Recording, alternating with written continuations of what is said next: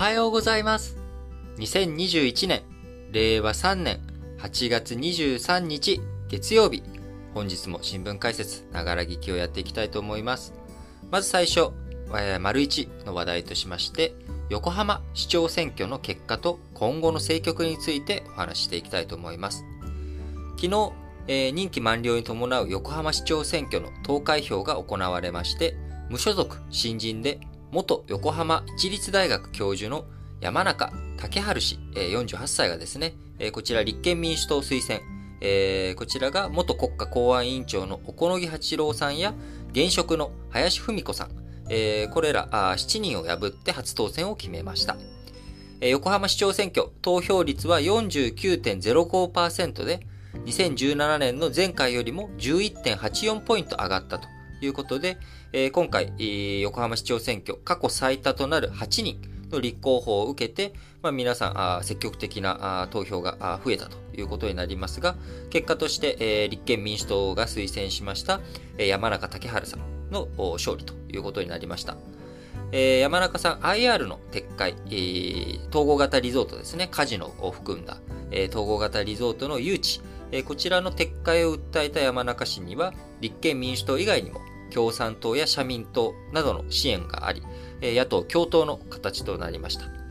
一方、自民党、与党自民党については、小此木八郎さんと現職の林文子さん、この二人に票が分裂ということになりました。山中さん当選、開票率93%の時点で47万6235票、集めていました。時点の小此木氏が32万票、3位の林文子さんが18万5千票という状況ですので、この2人の票数がもし分裂しなくて1つに統合することができたとしたら、50万票ということで山中さんを超える得票数を獲得できた可能性があったということで、保守分裂、自民党分裂したことによって、まあ、あの共産党、社民党、立憲民主党の野党共闘に、ま敗北してしまったという、まあ、こういった構造も見えるのかなと。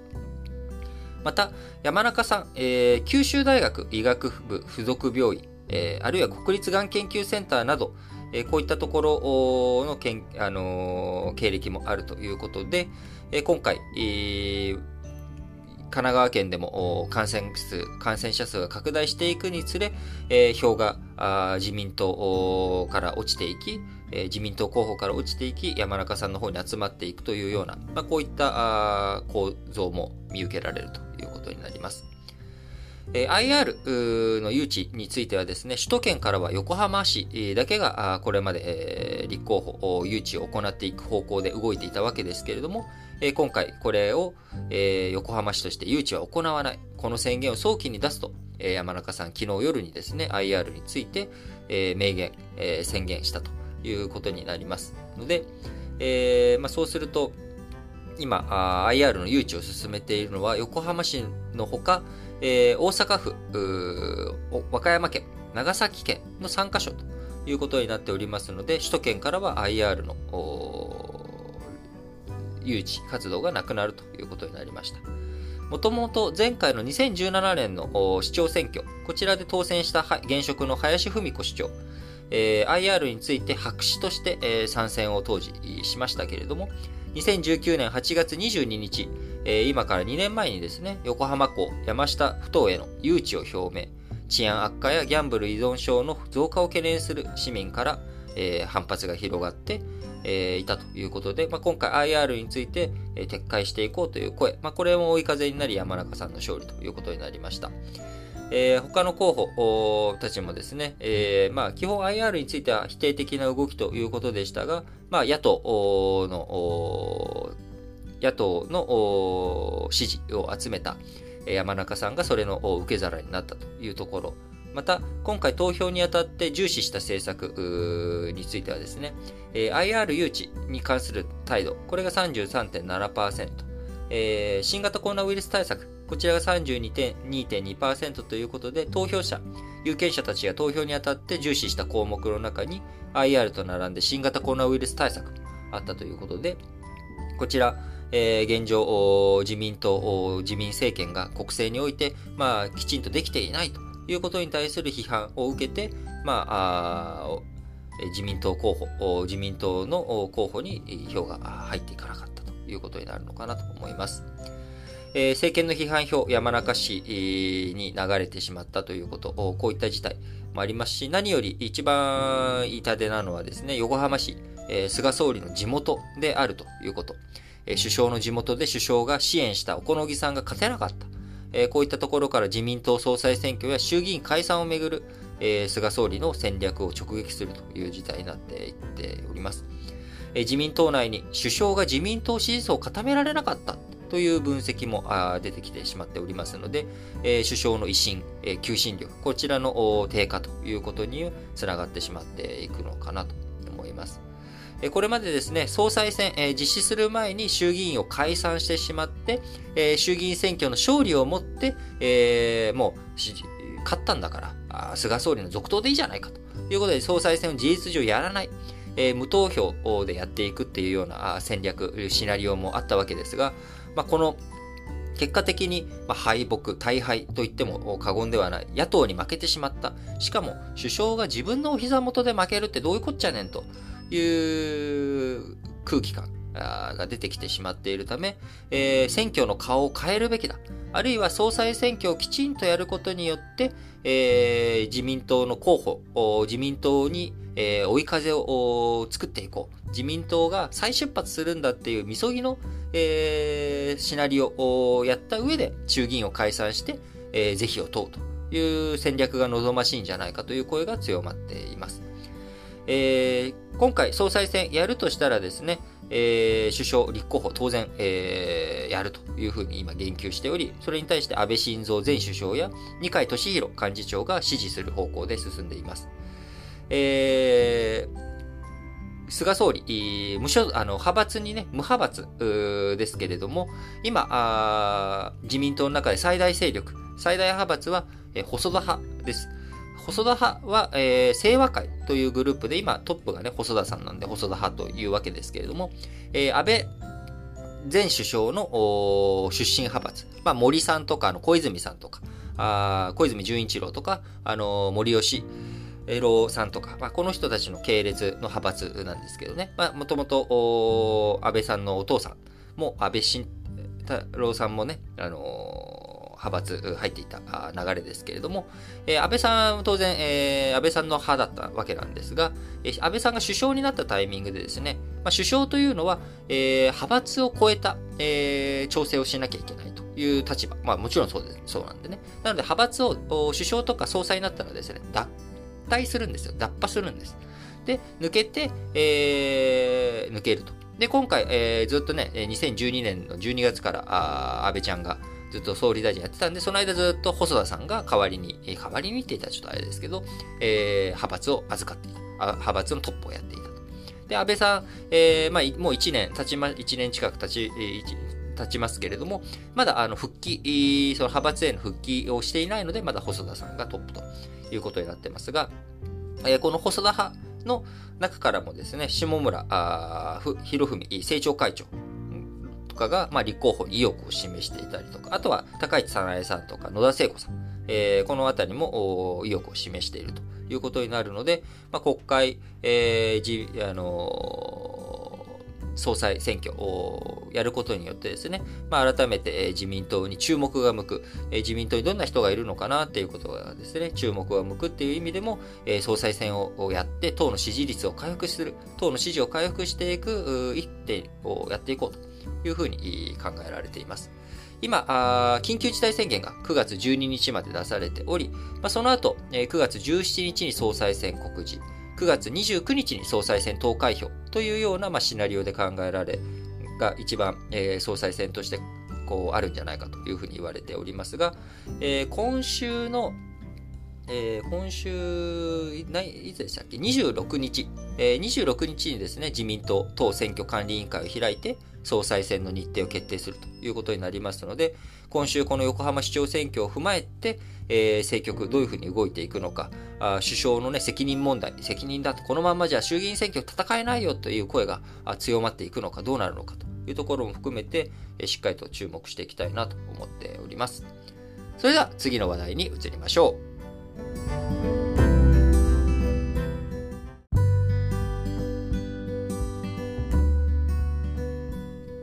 はい、それでは丸2の話題としまして今中東を歴訪している茂木外務大臣ですけれども昨日22日にはですねイランのライシ大統領と会談をしました。イランのライシ大統領就任してからですね、主要国のメンバーと主要先進国の閣僚とえ面談、対面で会うのは今回、こちらが初めてということになりますえ。今回、アフガニスタン情勢の安定に向けえ、協力を確認したというような会談内容になっており、えー、ライシ大統領以外にもですね、えー、茂木外務大臣は、えー、ローハニ前政権時代のザリフ外務大臣と後任になるアブドラヒン、アブドラヒアン、えー、元外務次官、えー、こちらとも話をしたということになっており、えー、イランとの対話、パイプ作り、パイプをですね、より太くしていくということ。これまでの政権から新しい政権に変わっていくタイミングでおいてもですね、しっかりと日本がパイプを強め直すというようなことを今回やったということになります。茂木外務大臣、来氏氏との、ね、会談後、オンラインで記者会見を開き、アフガニスタン情勢についてさらなる不安定要因の拡大とならないよう連携していくということで一致をしました。日本はイランを含む近隣諸国と、えー、日米欧が幅広く協力してアフガン問題に当たるべきだとの立場にあり、えー、イランは今アメリカとの、ね、対立、1979年のイラン革命以降、えー、アメリカとイランというのはずっと仲が悪いというような状態に基本的にはなっています。えー、その一方、日本はですね、え、イランとは歴史的に深くつながっており、特に安倍晋太郎さん、安倍晋三前首相のお父さん、が外務大臣をやっていた時にイランとの関係性というのをね、深く作り、安倍首相も、安倍前首相も首相時代に、イラン訪問をしています。そういった状況の中、今、対米強硬派と言われるライシさんがですね、大統領に就任して以降、えー、アメリカとの連携どうなっていくのかあ、欧米との関係どうなっていくのか、イランの核問題どうなっていくのかというところで日本が、えー、いち早くライシさんとですね、えー、対面をすることによって、友好関係、これまでの友好関係を生かしていきながら今後にも、えー、継続させていく。えー、そしてそれを使って、えー、日本がアメリカ、あヨーロッパそれとイランの橋渡し役を目指していくという、まあ、こういった姿勢を示していくということですね。えー、アフガニスタン情勢以外にも、茂木外務大臣、核合意、えー、アメリカとか欧米とかがですね、核兵器、えー、を作らないようにするための核合意の遵守、えー、これをですね、早期に復帰するようイランにも呼びかけると。いうことになっておりますが、やはり今、中東一番注目される状況はやはりアフガニスタンの状態です。今、外務省はですね、えー、こう、現地に残る法人、アフガニスタンの法人をどういうふうに退避するのか、えー、そこにですね、自衛隊機を使う検討にも入っております。自衛隊法では、外国で騒乱が発生した際、外務大臣の依頼で、えー、法人を保護、輸送できると規定しております。えー、あくまでもね、自衛隊が勝手にやっていいっていうわけではなくて、外務大臣がこれはもう自衛隊にお願いするしかないっていう時に、まあ、自衛隊はその依頼に基づいて、えー、自衛隊機を使って保護輸送するということになります。えー、今回のね、アフガニスタン情勢の中では、大使館の法人職員、えー、こちらが17日に、え、UAE、アラブ首長国連邦のドバイに、逃れましたけれども、この時には自衛隊機、派遣するかどうかということを検討したんですが、他国の軍用機を使う方が早く退避できると判断し、自衛隊機を使わないということになりましたが、今回、アフガニスタンからの邦人退避、他の、一般の日本人についての退避は、こちら、国際機関の勤務者や大使館などで働いていた現地人スタッフ、えこういった人たちを退避させていくっていうために、え自衛隊機使うべきなんじゃないかという話になっております。えー、海外へのね、こういったあの法人退避、えー、自衛隊機の派遣はですね、5年前、2016年に南スーダンで、え大使館職員を輸送するなど、過去に実績がありますが、えー、実際に派遣されるかどうかというところが、まあ、次、茂木外務大臣、中東歴訪から帰ってきたらですね、まあ、その成果を踏まえて、えー、自衛隊機の派遣、えー、を検討を具体的、具体化していくっていうことになるのかなと思います。えー、日本以上にですね、まあ、軍用機とかそもそも軍隊の駐留もしているアメリカ、アフガニスタンに、えー、こちらアメリカ、アフガンには最大1万5000人のアメリカ市民が残っているっていう状況の中、えー、この1週間、タリバン政権がですね、えー、カブールを制圧して、えー、1週間、あんまり1週間プラス、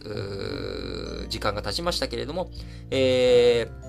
アメリカの市民で退避できている人は2500人止まりというような状況もあり、まあ、他国もね、軍用機派遣したりとかいろいろやってる中、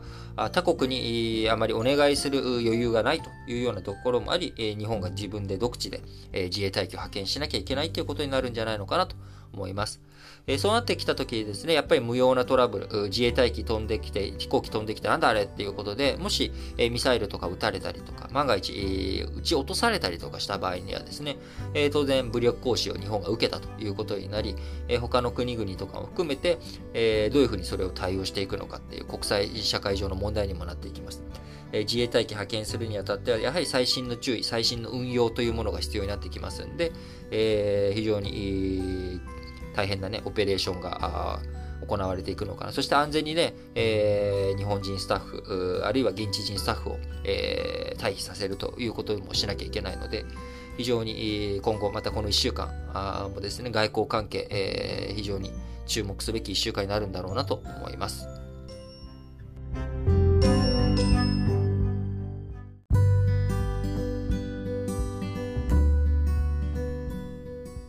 続いての話題、丸3としてはですね、ハリス、アメリカ副大統領、東南アジア歴訪ということで、昨日、えー、ハリス副大統領、シンガポールに入り、今日、えー、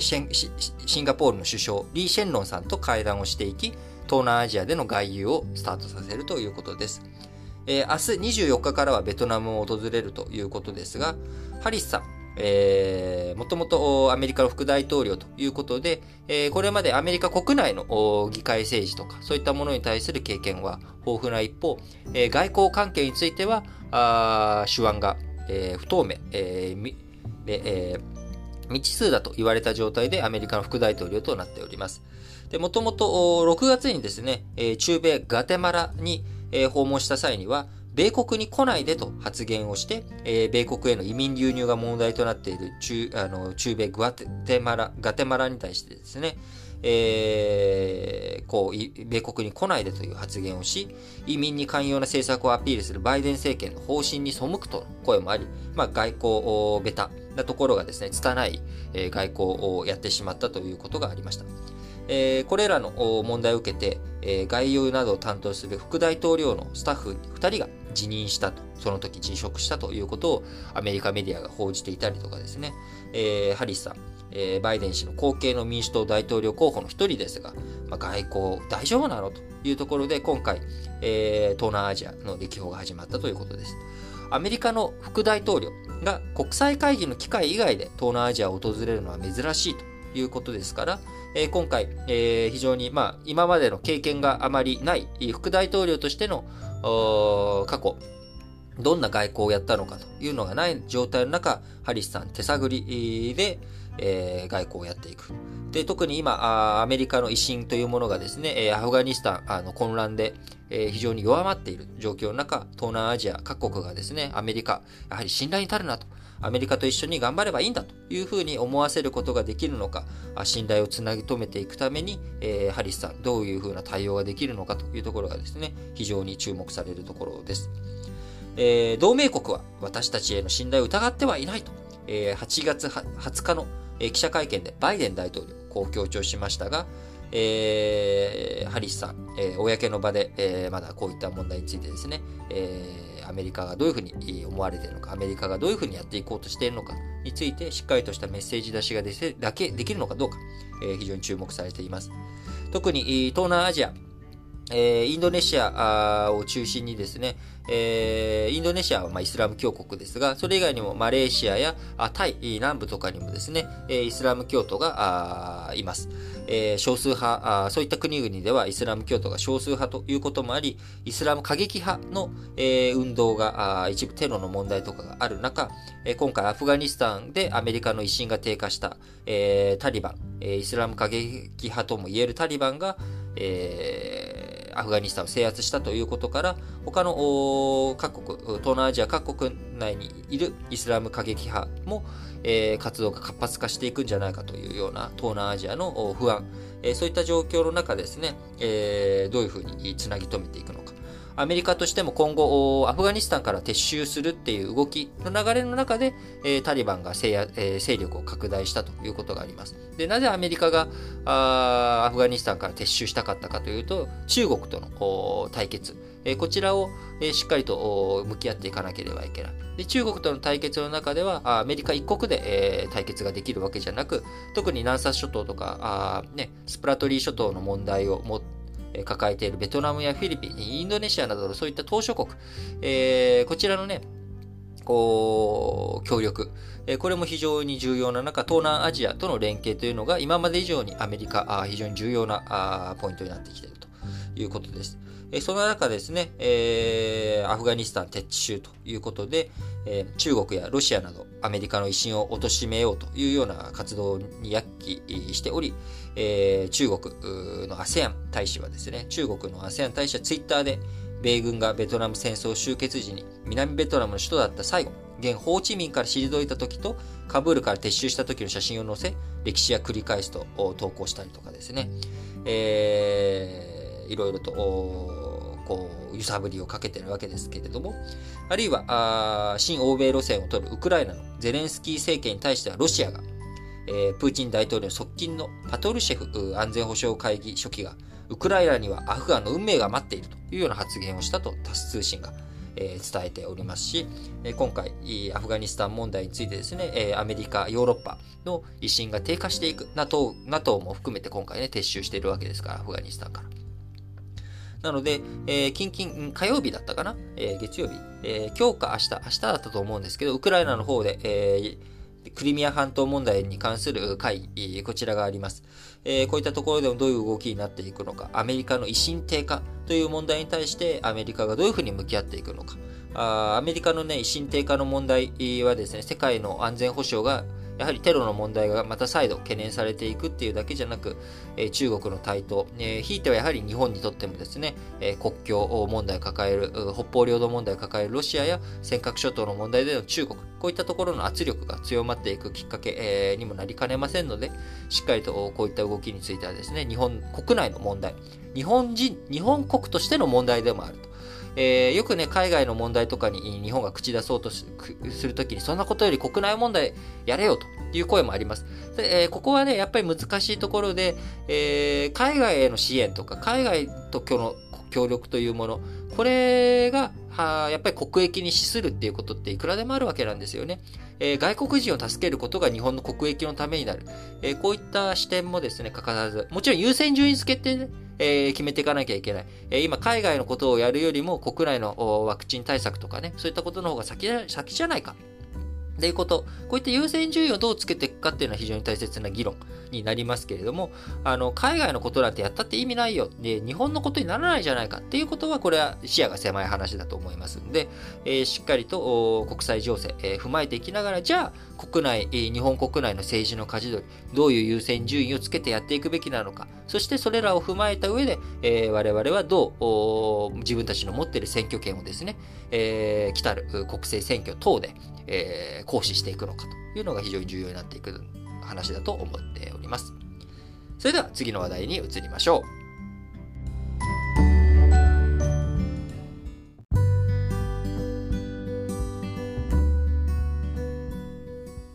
それでは、丸4としまして、今週の相場見通しについてお伝えしていきたいと思います。えー、今週、まず株式についてはですね、やはり相場、上値が重くなりそうな動きになっていくと思います。新型コロナの感染拡大、こちらが世界で広がっていることからですね、先週お伝えしました通り、トヨタ自動車の減産とかもありましたし、日本国内だけじゃなくアメリカにおいてもですね、感染者数、ワクチンをたくさん打った国においても、えまた再び感染者数が増えてきており、えロックダウンに近いようなあ規制を何かしなきゃいけないんじゃないかという議論がまた再燃しているということもあってですね、なかなかあ景気回復の期待が後退していると。で、そういった状況の中、あインフレ、え、の動きはあり、え、アメリカの中央銀行である FRB による、え、金融緩和の量的緩和縮小、テーパリングですね。こちらが市場で意識されている中、え、積極的に株を買うという動きにはなっていかないのかなと。もともと8月、夏場というのはですね、え、株価も上がりづらい季節ということもありますので、その決算発表とか、そういったものもいろいろと終わって、えー、一息つくタイミング、そして今後のクリスマス商戦とか年末にかけてどうなるのかなっていうのを様子見するタイミングでもあるので、えー、もともと8月とか夏場っていうのはですね、えー、株の需要のこう端境期になるわけですけれども、えー、それに加えて、えー、新型コロナの影響での景気の減速予想、えー、そしてテーパリングの開始に伴う市場の躊躇、こういったところもあり、今週については株式には、えー、上値が重くなっていくのかなと思っております。えー、日経平均についてはですね、えー、上値が重いどころか、まあ、下がっていく、そういった局面も強くなるんじゃないのかなと。特に、えー、今回横浜市長選挙がね、えーえー、自民党のまあ敗北ということになりましたんで、今後の政治体制がどうなるのかと。日本の国政の先行きもですね、いろいろ不透明になっている中、あいろんな投資の控え、投資を控える行為っていうのもね、出てくるんじゃないのかなと思っています。金利についてはですね、アメリカの長期金利、こちら、27日金曜日に、ジャクソンホール会議ありますんで、ここで、パウエル FRB 議長がどんな発言をするのか、もうすでにね、テーパリングやるよっていうことについては、みんな織り込み済みなんだけれども、まあ、どのタイミングになるのか、どういった規模になるのか、そういったことに対して具体的な話がパウエル議長の方からあるのかどうか、あそれによって、えー、アメリカの長期金利の動き、えー、その幅の中で動いていくのかなと思われますが、まあ、大きく動くっていうことはないんじゃないのかなと。いうふうに見られており、えー、当然、えー、そうなってくるとですね、為替、えー、についてもドル円についてはまああんまり動かない。今現状の1ドル110円を挟んでの膠着状態が進むんだろうなというふうに思います。その一方、えー、ユーロについてはですね、えー、円高、円が強い基調が強まりそうというふうに思われており、えー、9月の理事会で、えー、欧州中央銀行 ECB がですね、追加の金融緩和をするんじゃないかという観測が今取り沙汰されています。えー、欧州、新型コロナウイルスの感染再拡大進んでおり、まあ、これを受けて、えー、欧州では、アメリカではテーパリング縮小していこうという動きに対して、えー、欧州では、これもう一回ちょっと景気加熱させなあかんじゃんというような動きもあり、えー、ユーロ安くなりそうだ。円の方が高くなりそうだということ。また、えー、これ昨日、おととい、えー、ドイツの選挙情勢についてお伝えしましたけれども、9月に、え、メルケル首相がドイツ退任するということもあり、え、ドイツの政局もどうなるのか、政治的な変化、あそういったことによって、え、ユーロの価値がどうなるのかということが不安定化しているというところもあってですね、え、円高基調、ユーロに対しては円高基調が進みそうというふうな動きです。えー、そして、えー、商品市況、原油価格についてですけれども、えー、こちらもテーパリングの動き次第によっては、商品全般、原油も含めた商品全般が下がるという動きになるんじゃないのかなと思われており、えー、原油、特に原油についてはですね、やっぱり移動とか観光とかこういったものに使われる分野でもあります。えー、なので、えー、景気の、ね、減速とか新型コロナの蔓延に伴って、こちら、あ原油価格、需要が減れば下がるということになり得ますが、えその一方で、えもともと原油価格高くなりすぎているから、ちょっと下げてよっていうようなバイデン、え大統領の発言もあったことを踏まえて、えー OPEC プラス、ロシアとね、石油輸出国機構、産油国で作ってる OPEC プラスの機構の中で、えー、なかなか減産するよとか、増産を減らすよっていうことを言えなかった。あ価格をね、下げる動きをしなきゃいけなかったと。いうバイデン大統領の発言を踏まえてあったわけですけれども、えそういった重しがなくなれば、えー、じゃあちょっともう作りすぎても高く売れないからちょっと作る量減らすよえ原油の生産ペース減らすよっていうようなことをすると。そうすると、また原油相場、あ高くなっていく、上がっていく可能性もあるので、まあ、そのあたりについては、あ各国の思惑、えー、こちらプレイヤーのね、思惑をしっかりと見ていかなきゃいけない時期になるのかなというふうに思います。えー、なので今週の相場、まあどうなっていくのかっていうのは見通し、なかなかやはり難しいですけれども、えー、注意深く一日一日、えー、ニュースをね、確認していきながら、えー、経済指標、経済指標について、えー、確認していきたいなと思っています。